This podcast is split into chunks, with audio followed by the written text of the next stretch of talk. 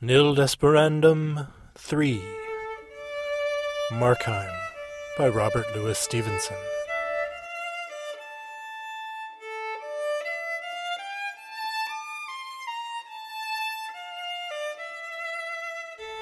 Once again we gather for Nil Desperandum Issue 3. Robert Louis Stevenson was born in Edinburgh, Scotland on 13 November 1850. He is one of the most popularly famous authors in history around the world, being ranked as the 25th most translated author, ahead of luminaries such as Charles Dickens, Oscar Wilde, and Edgar Allan Poe. His most well-known works rank amongst the great popular classics which still resonate with audiences today. The Strange Case of Dr. Jekyll and Mr. Hyde, and of course, Treasure Island. Today's tale, Markheim, was first published in 1885 in The Broken Shaft Tales of Mid Ocean. Our narrator today is Charles McFall. Charles is executive producer of the Bear Crawling Nation family of podcasts, which includes Nil Desperandum, and host of the Bear Crawling Nation Live. Charles can be found at bearcrawling.com.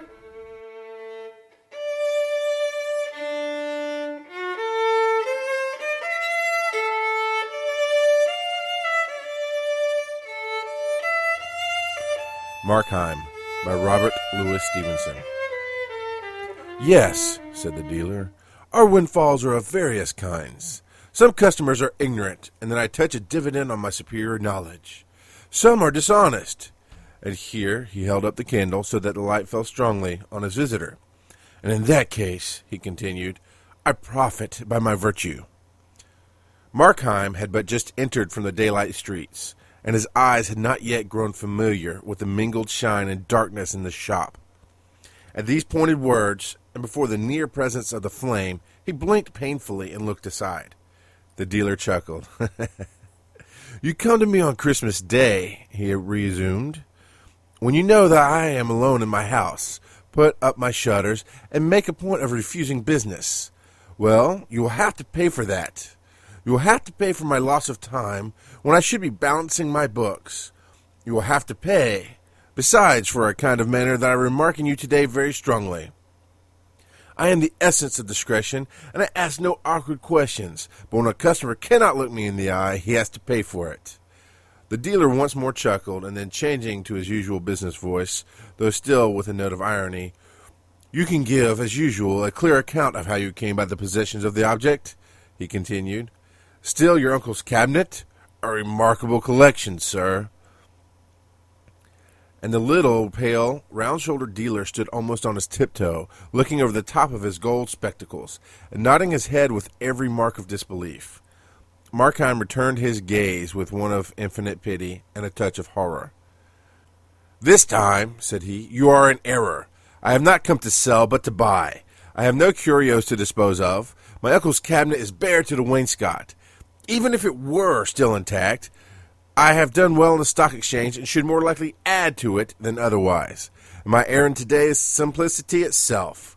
I seek a Christmas present for a lady, he continued, waxing more fluently as he struck into the speech he had prepared. And certainly I owe you every excuse for thus disturbing you upon so small a matter, but the thing was neglected yesterday. I must produce my little compliment at dinner, and as you very well know, a rich marriage is not a thing to be neglected. There followed a pause, during which the dealer seemed to weigh the statement incredulously. The ticking of many clocks among the curios lumber of the shop, and the faint rushing of the cabs in a near thoroughfare filled up the interval of silence. Well, sir, said the dealer, be it so. You're an old customer, after all, and if, as you say, you have the chance of a good marriage, far be it from me to be an obstacle. Here's a nice thing for a lady now, he went on. This hand glass 15th century warranted comes from a good collection too. But I reserve the name in the interest of my customer, who was, just like yourself, my dear sir, the nephew and sole heir of a remarkable collection. The dealer, while he thus ran on in his dry and biting voice, had stooped to take an object from its place, and as he had done so, a shock had passed through Markheim, a start both of hand and foot, a sudden leap of many tumultuous passions to the face. It passed as swiftly as it came, left no trace beyond a certain trembling of the hand that now received the glass. A glass? he said hoarsely, and then paused and repeated it more clearly. A glass? For Christmas? Surely not. And why not? cried the dealer. Why not a glass? Markheim was looking upon him with an indefinable expression. You ask me why not, he said. Why, look here. Look in it. Look at yourself. Do you like to see it? No, nor I, nor any man. The little man had jumped back when Markheim had so suddenly confronted him with the mirror, but now perceiving there was nothing worse on hand, he chuckled. Your future lady, sir, must be pretty hard favored, he said. I ask you, said Markheim, for a Christmas present, and you give me this, this damned reminder of years and sins and follies, this hand conscience? Did you mean it? Had you a thought in your mind? Tell me. It will be better for you if you do. Come tell me about yourself. I hazard a guess now that you are, in secret, a very charitable man. The dealer looked closely at his companion. It was very odd. Markheim did not appear to be laughing. There was something in his face like an eager sparkle of hope, but nothing of mirth. What are you driving at? the dealer asked. Not charitable, returned the other gloomily. Not charitable, not pious, not scrupulous, unloving, unbeloved, a hand to get money, a safe to keep it in. Is that all? Dear God, man, is that all? I will tell you what it is, began the dealer with some sharpness, and then broke off again into a chuckle. But I see this is a love match of yours, and you have been drinking the lady's health? Ah, cried Markheim with a strange curiosity. Ah, have you been in love? Tell me about that. I, cried the dealer, I in love? I never have the time, nor I have the time today for all this nonsense. Will you take the glass? Where's the hurry? returned Markheim. It is very pleasant to stand here talking, and life is so short and insecure that I would not hurry away from any pleasure. No, not even so mild as a one as this. We should rather cling, cling to what little we can get, like a man at a cliff's edge. Every second is a cliff, if you think upon it. A cliff a mile high, high enough, if we fall, to dash us out of every feature of humanity. Hence, it is best to talk pleasantly. Let us talk of each other. Why should we wear this mask? Let us be confidential. Who knows, we might become friends. I have just one word to say to you, said the dealer. Either make your purchase or walk out of my shop. True, true, said Markheim. Enough fooling, to business. Show me something else. The dealer stooped once more, this time to replace a glass upon the shelf, his thin blond hair falling over his eyes as he did so. Markheim moved a little nearer. With one hand in the pocket of his great coat, he drew himself up and filled his lungs. At the same time, many different emotions were depicted together on his face terror, horror, and resolve, fascination, and a physical repulsion, and through a haggard lift of his upper lip, his teeth looked out. This, perhaps, may suit, observed the dealer, and then, as he began to re-arise, Markheim bounded from behind upon his victim. The long skewer-like dagger flashed and fell. The dealer struggled like a hen, striking his temple on the shelf, and then tumbled on the floor in a heap. Time had some score of small voices in that shop, some stately and some slow, as was becoming to their great age. Others garrulous and hurried. All these told out of the seconds in an intricate chorus of tickings. Then the passage of a lad's feet, heavily running on the pavement, broke in upon these smaller voices and startled Markheim into the consciousness of his surroundings. He looked about him awfully, the candle stood on the counter, its flame slowly wagging in a draught, and by that inconsiderable moment the whole room was filled with noiseless bustle and kept heaving like a sea. The tall shadows nodding, the gross blots of darkness swelling and dwindling as with respiration, the faces of the portraits and the china gods changing and wavering like images in the water. The inner door stood ajar and peered into that league of shadows with a long slit of daylight like a pointing finger. From these fear stricken rovings, Markheim's eyes returned to the body of his victim, where it lay both humped and sprawling, incredibly small and strangely meaner than in life. In these poor, miserly clothes, in that ungainly attitude, the dealer lay like so much sawdust. Markheim had feared to see it, and lo, it was nothing. And yet he gazed, his bundle of old clothes and pool of blood began to find eloquent voices. There it must lie. There was none to work the cunning hinges or direct the miracle of locomotion. There it must lie till it was found. Found? Ay, and then? Then would this dead flesh lift up a cry that would ring over England and fill the world with the echoes of pursuit? Aye, dead or not, this was still the enemy. Time was that when the brains were out, he thought, and the first word struck into his mind time. Now the deed was accomplished. Time, which had closed for the victim, had become instant and momentous for the slayer. The thought was yet in his mind, when first one, then another, and with every variety of pace and voice, one deep as a bell from a cathedral turret, another ringing on its treble notes, the prelude of a waltz. The clocks began to strike the hour of three in the afternoon.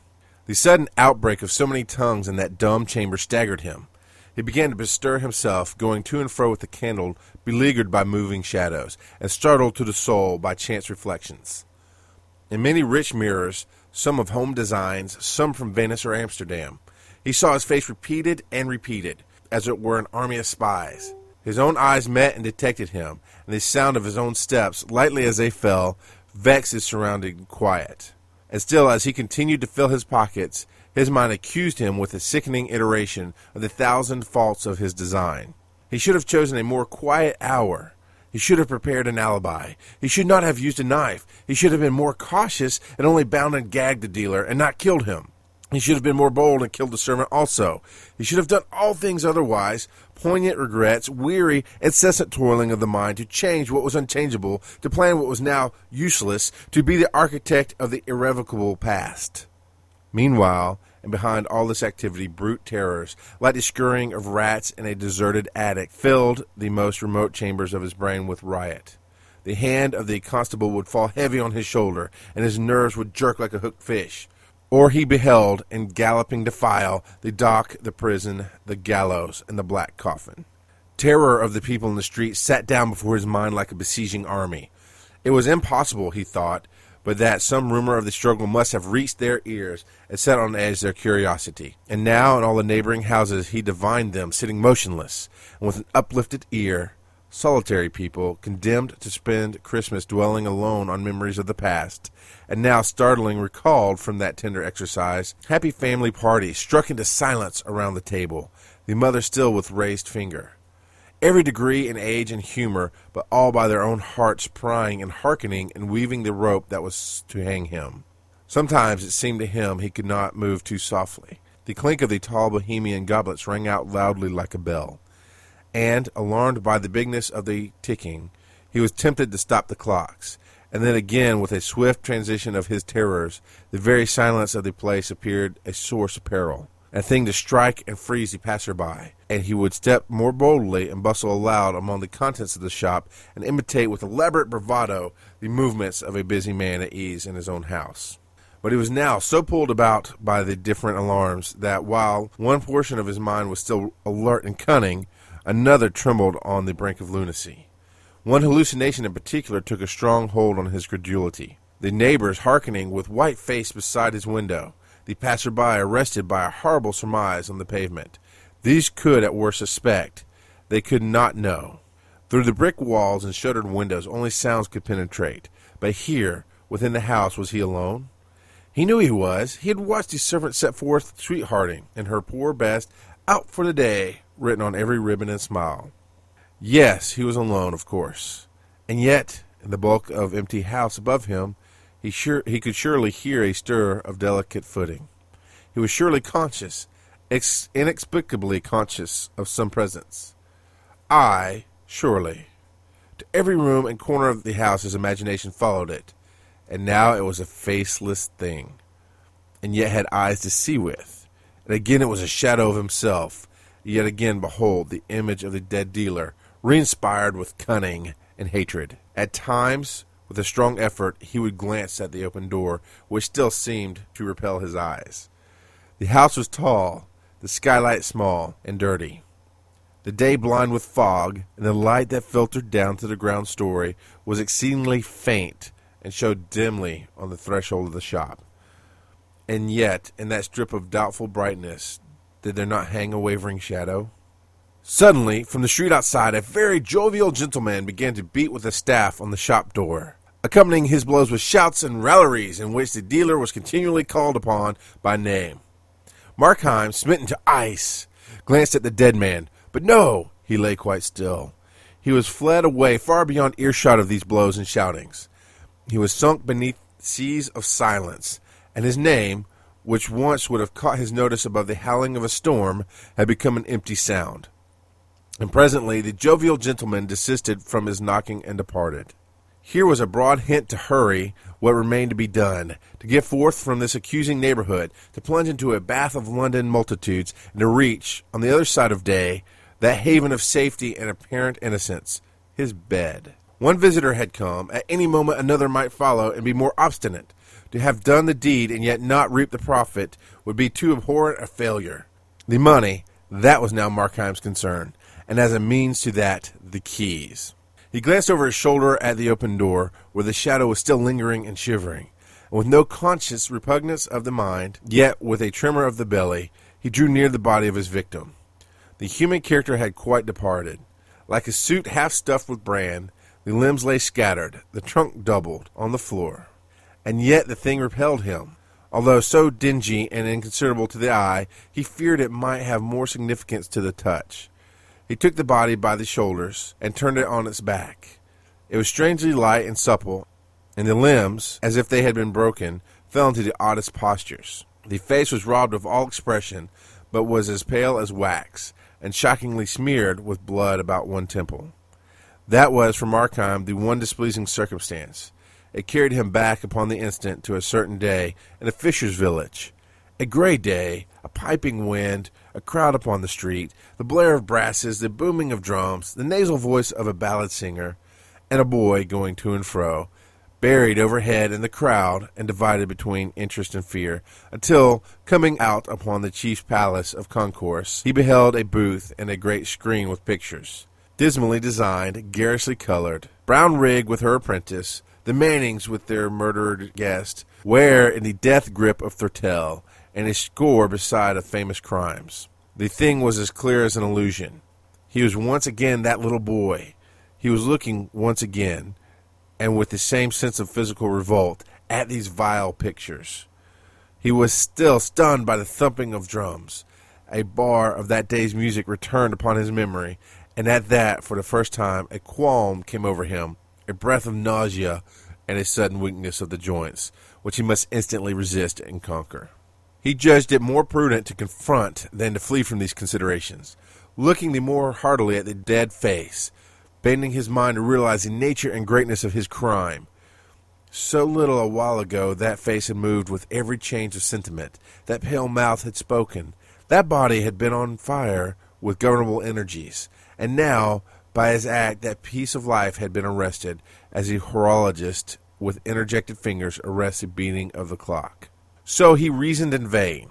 He could rise to no more remorseful consciousness. The same heart which had shuddered before the painted effigies of crime looked upon its reality unmoved. At best, he felt a gleam of pity for one who had been endowed in vain with all those faculties that can make the world a garden of enchantment, one who had never lived and who was now dead. But of penitence, no, not a tremor. With that, shaking himself clear of these considerations, he found the keys and advanced towards the open door of the shop. Outside it had begun to rain smartly, and the sound of the shower upon the roof had banished silence. Like some dripping cavern, the chambers of the house were haunted by incessant echoing, which filled the ear and mingled with the ticking of the clocks. And, as Markheim approached the door, he seemed to hear, in answer to his own cautious tread, the steps of another foot withdrawing up the stair. The shadow still palpitated loosely on the threshold. He threw a ton's weight of resolve upon his muscles and drew back the door. The faint, foggy daylight glimmered dimly on the bare floor and stairs, on the bright suit of armor posted, halbert in hand, upon the landing, and on the dark wood carvings and framed pictures that hung against the yellow panels of the wainscot. So loud was the beating of the rain through the, all the house that in Markheim's years it began to be distinguished into many different sounds. Footsteps and sighs, the tread of regiments marching in the distance, the chink of money in the counting, and the creaking of doors held stealthily ajar, appeared to mingle with the patterns of the drops upon the pola and gushing of the water in the pipes. The sense that he was not alone grew upon him to the verge of madness. On every side he was haunted and begat by presences. He heard them moving in the upper chambers, From the shop, he heard the dead man getting to his legs, and as he began with a great effort to mount the stairs, feet fled quietly before him and followed stealthily behind. If he were but deaf, he thought, how tranquilly would he possess his soul. And then again, and hearkening with ever fresh attention, he blessed himself for that unresting sense which held the outposts and stood a trusty sentinel upon his life. His head turned continually on his neck. His eyes, which seemed starting from their orbits, scouted on every side, and on every side were half rewarded, as with the tail of something nameless vanishing. The four and twenty steps to the first floor were four and twenty agonies. On that first story, the doors stood ajar, three of them like three ambushes, shaking his nerves like the throats of a cannon. He could never again, he felt, be sufficiently immured and fortified from men's observing eyes. He longed to be home, girt in by walls, buried among bedclothes, and invisible to all but God. And at that thought he wondered a little, recollecting tales of other murderers, and the fear that they were said to entertain of heavenly avengers. It was not so, at least with him. He feared the laws of nature lest, in their callous and immutable procedures, they should preserve some damning evidence of his crime. He feared tenfold more, with a slavish superstition, terror, some scission in the continuity of man's experience, some wilful illegality of nature. He played a game of skill, depending on the, the rules calculating consequence from cause. And what if nature, as a defeated tyrant overthrew the chessboard, should break the mold of their succession? The like had befallen Napoleon, so writers said, when the winter changed the time of its appearance. The like might befall Markheim. The solid walls might become transparent and reveal his doings like those of bees in a glass hive. The stout planks might yield under his foot like quicksands and detain him in their clutch. Aye, and there were soberer accidents that might destroy him. If, for instance, the house should fall and imprison him beside the body of his victim, or the house next door should fly on fire and the firemen invade him from all sides. These things he feared, and in a sense these things might be called the hands of God reached forth against sin. But about God himself he was at ease. His act was doubtless exceptional, but so were his excuses, which God knew. It was there, and not among men, that he felt sure of justice. When he had got safe into the drawing room and shut the door behind him, he was aware of a respite from alarms. The room was quite dismantled, uncarpeted besides, and strewn with packing cases and incongruous furniture. Several great pier glasses, in which he beheld himself at various angles, like an actor on a stage. Many pictures, framed and unframed, standing, with their faces to the wall a fine Sheraton sideboard, a cabinet of marquetry, and a great old bed with tapestry hangings. The windows opened to the floor, but by great good fortune the lower part of the shutters had been closed, and this concealed him from the neighbors. Here, then, Markheim drew in a packing case before the cabinet, and began to search among the keys. It was a long business, for there were many, and it was irksome besides, for, after all, there might be nothing in the cabinet, and time was on the wing. But the closeness of the occupation sobered him.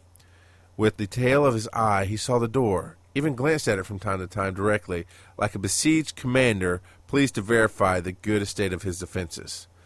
But in truth he was at peace. The rain falling in the street sounded natural and pleasant. Presently, on the other side, the notes of a piano were wakened to the music of a hymn, and the voices of many children took up the air and words.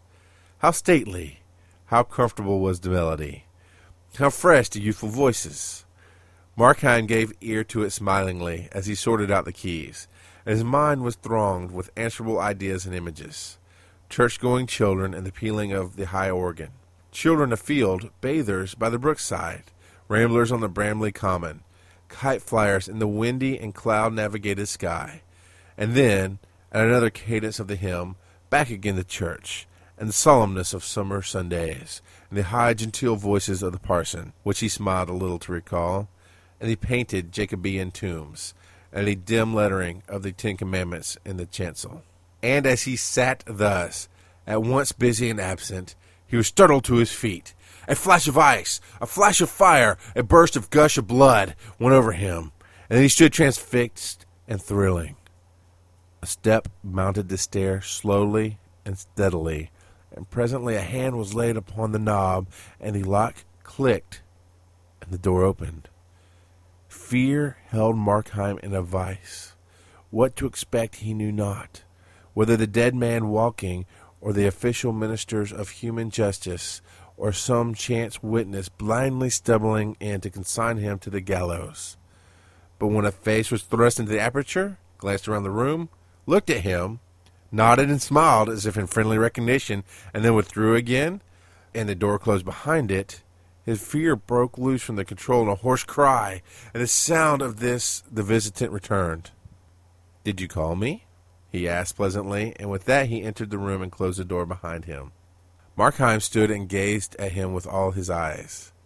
Perhaps there was a film upon his sight, but the outlines of the newcomer seemed to change and waver like those of the idols in the wavering candlelight of the shop. And at times he thought he knew him, and at times he thought he bore a likeness to himself. And always, like a lump of living terror, there lay in the bosom of the conviction that this thing was not of the earth and not of God. And yet the creature had a strange air of the commonplace, as he stood looking on Markheim with a smile. And when he added, You're looking for the money, I believe, it was in tones of everyday politeness. Markheim made no answer. I should warn you, resumed the other, that the maid has left her sweetheart earlier than usual, and will soon be here. If Mr. Markheim be found in this house, I need not describe to him the consequences. You know me? cried the murderer. The visitor smiled. You have long been a favorite of mine, he said, and I have long observed and often sought to help you. What of you? cried Markheim. The devil? What I may be, returned the other, cannot affect the service I propose to render to you. It can, cried Markheim. It does. Be helped by you? No, never. Not by you. You do not know me, yet thank God you do not know me. I know you, replied the visitant with a sort of kind severity, or rather firmness. I know you to the soul. Know me? cried Markheim. Who can do so? My life is but a travesty and a slander on myself. I have lived to belie my nature. All men do. All men are better than this disguise that grows about and stifles them. You see each dragged away by life, like one whom bravos have seized and muffled in a cloak. If they had their own control, if you could see their faces, they would be altogether different. They would shine out for heroes and saints. I am worse than most. Myself is more overlaid. My excuse is known to me and God. But had I the time, I could disclose myself. To me? inquired the visitant. To you before all, returned the murderer. I suppose you were intelligent. I thought, since you exist, you prove a reader of my heart and yet you would propose to judge me by my acts. Think of it, my acts! I was born, and I have lived in a land of giants. Giants have dragged me by my wrists since I was born out of my mother, the giants of circumstance. And you would judge me by my acts? But can you not look within? Can you not understand that evil is hateful to me? Can you not see within me the clear writings of conscience, never blurred by any wilful sophistry? Although too often disregarded? Can you not read me for a thing that surely must be common as humanity? The unwilling sinner? All this is very feelingly expressed, was the reply, but it regards me not. These points of consistency are beyond my province, and I care not in the least by what compulsion you may have been dragged away, so as you are but carried in the right direction. But time flies, the servant delays, looking in the faces of the crowd and at the pictures on the hoardings, but still she keeps moving nearer. And remember, it is as if the gallows itself was striding towards you through the Christmas streets. Shall I help you? I, who know all? Shall I tell you where to find the money? For what price? asked Markheim. I offer you the service for a Christmas gift, returned the other. Markheim could not refrain from smiling with a kind of bitter triumph. No, said he. I will take nothing at your hands. If I were dying of thirst, and it was your hands that put the pitcher to my lips, I should find the courage to refuse. It may be credulous, but I will do nothing to commit myself to evil. I have no objection to a deathbed repentance, observed the visitant. Because you disbelieve their efficacy? Markheim cried. I do not say so, returned the other, but I look on these things from a different side, and when the life is done, my interest falls. The man has lived to serve me, to spread black looks under color of religion, or to sow tares in the wheat field, as you do, in a course of weak compliance with desire. Now that he draws so near to his deliverance, he can add but one act of service to repent, to die smiling, and thus to build up in confidence and hope the more timorous of my surviving followers. I am not so hard a master. Try me. Accept my help. Please yourself in life as you've done hitherto. Please yourself more amply. Spread your elbows at the board. And when the night begins to fall and the curtains to be drawn, I tell you, for your greater comfort, that you'll find it even easy to compound your quarrel with your conscience, and to make a truckling peace with God. I came but now from such a deathbed, and the room was full of sincere mourners, listening to the man's last words. And when I looked into that face, which had been set as flint against mercy, I found it smiling with hope. And do you then suppose me such a creature? asked Markheim. Do you think I have no more generous aspirations than to sin, and sin, and sin, and at last sneak into heaven? My heart rises at the thought. Is this, then, your experience of mankind? Or is it because you find me with red hands that you presume such baseness? And is this crime of murder indeed so impious as to dry up the very springs of good? Murder is to me no special category, replied the other. All sins are murder, even as all life is war. I behold your race, like starving mariners on a raft, plucking crusts out of the hands of famine and feeding on each other's lives. I follow sins beyond the moment of their acting. I find in all the last consequence is death, and to my eyes, the pretty maid who thwarts her mother with such taking graces on a question of a ball drips no less visibly with human gore than such a murderer as yourself. Do I say that I follow sins? I follow virtues also. They differ not by the thickness of a nail. They are both sighs for the reaping angel of death. Evil, for which I live, consists not in action but in character. The bad man is dear to me, not the bad act, whose fruits, if we could follow them far enough down the hurtling cataract of the ages, might yet be found more blessed than those of the rarest virtues.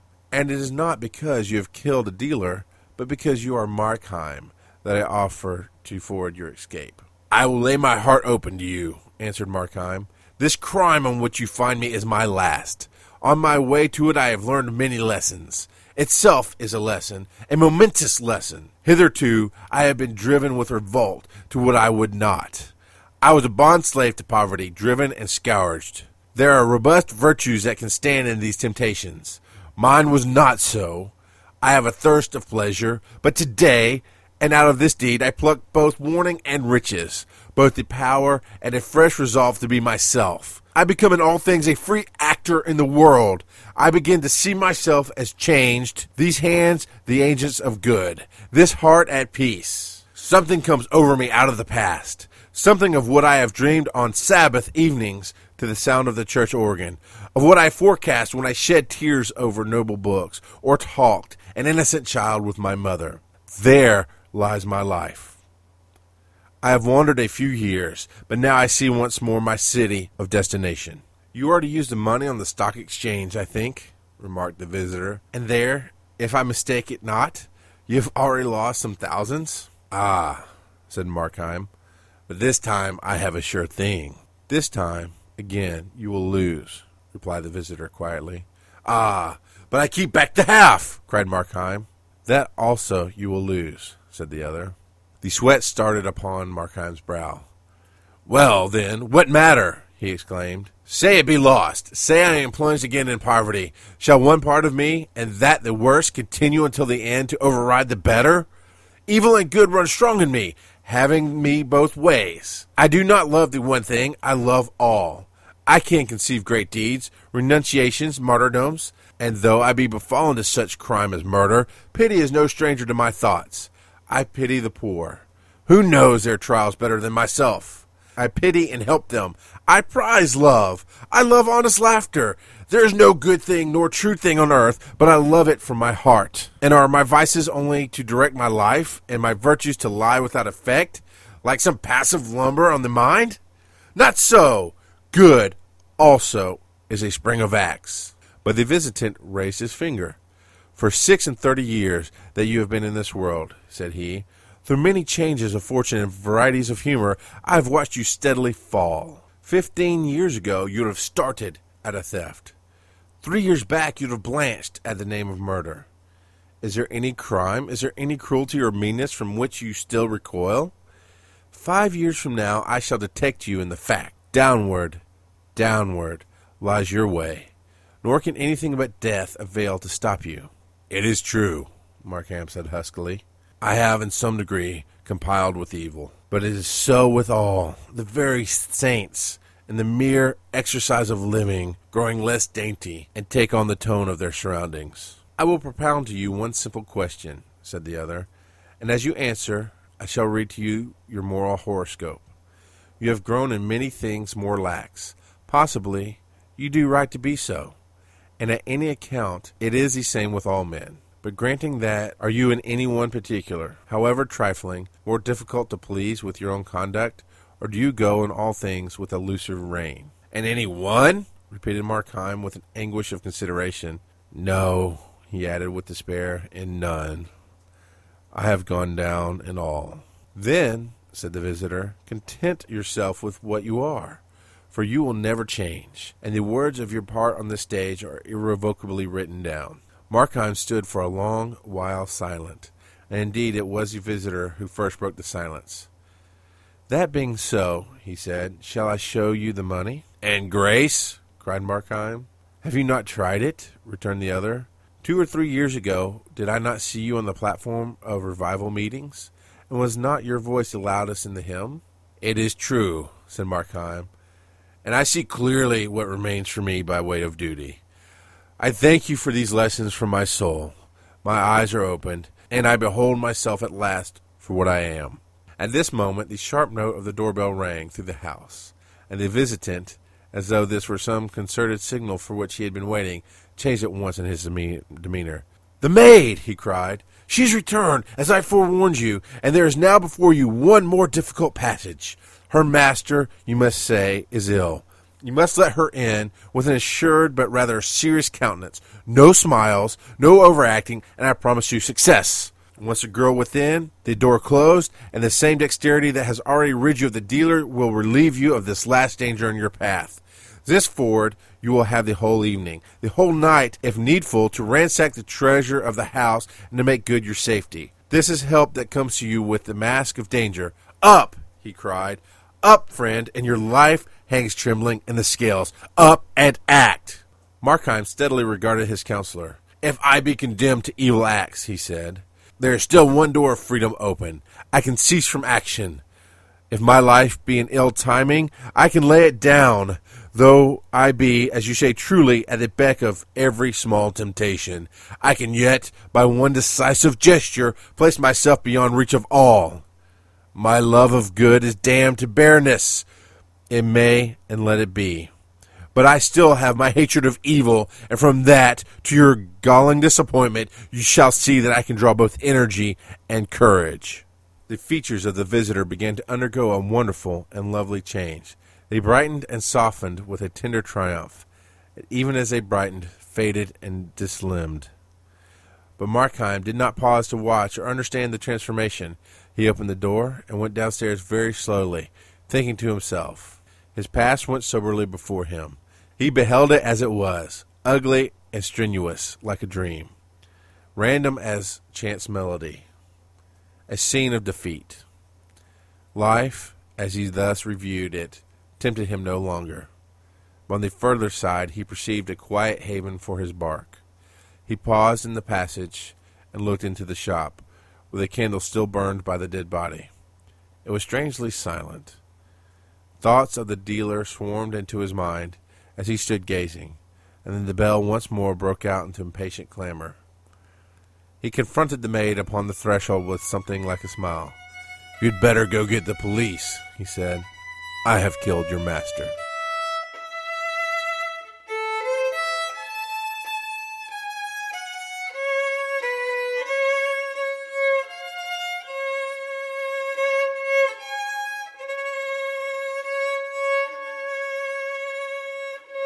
In the seminal 2005 film Batman Begins, Rachel, responding to Bruce Wayne's plea that he is not really the decadent playboy that he seems to be, tells him that it's not who you are underneath, it's what you do that defines you. Bruce, as Batman, will later turn this around in an oblique reveal to Rachel of Batman's true identity when he says, It's not who I am underneath, but what I do that defines me. For many years, modern pop culture has put the emphasis the other way around. What you do may entertain, but the populace at large judges merit and success by one's stated intent, not one's actual actions or the results thereof. But I look at it the other way. I agree with Batman. Talk is cheap, and your feelings, and mine as well, let's be fair here, are irrelevant. Say what you want. Profess the most beatific visions, and state the best of intentions. Or spew the basest and most vile thoughts and desires. It works both ways. In the end, whether you have the best of intentions or the worst of intentions, it is what you actually do, the effect you have on the world around you, that actually impacts the world. The rest is between you and your God.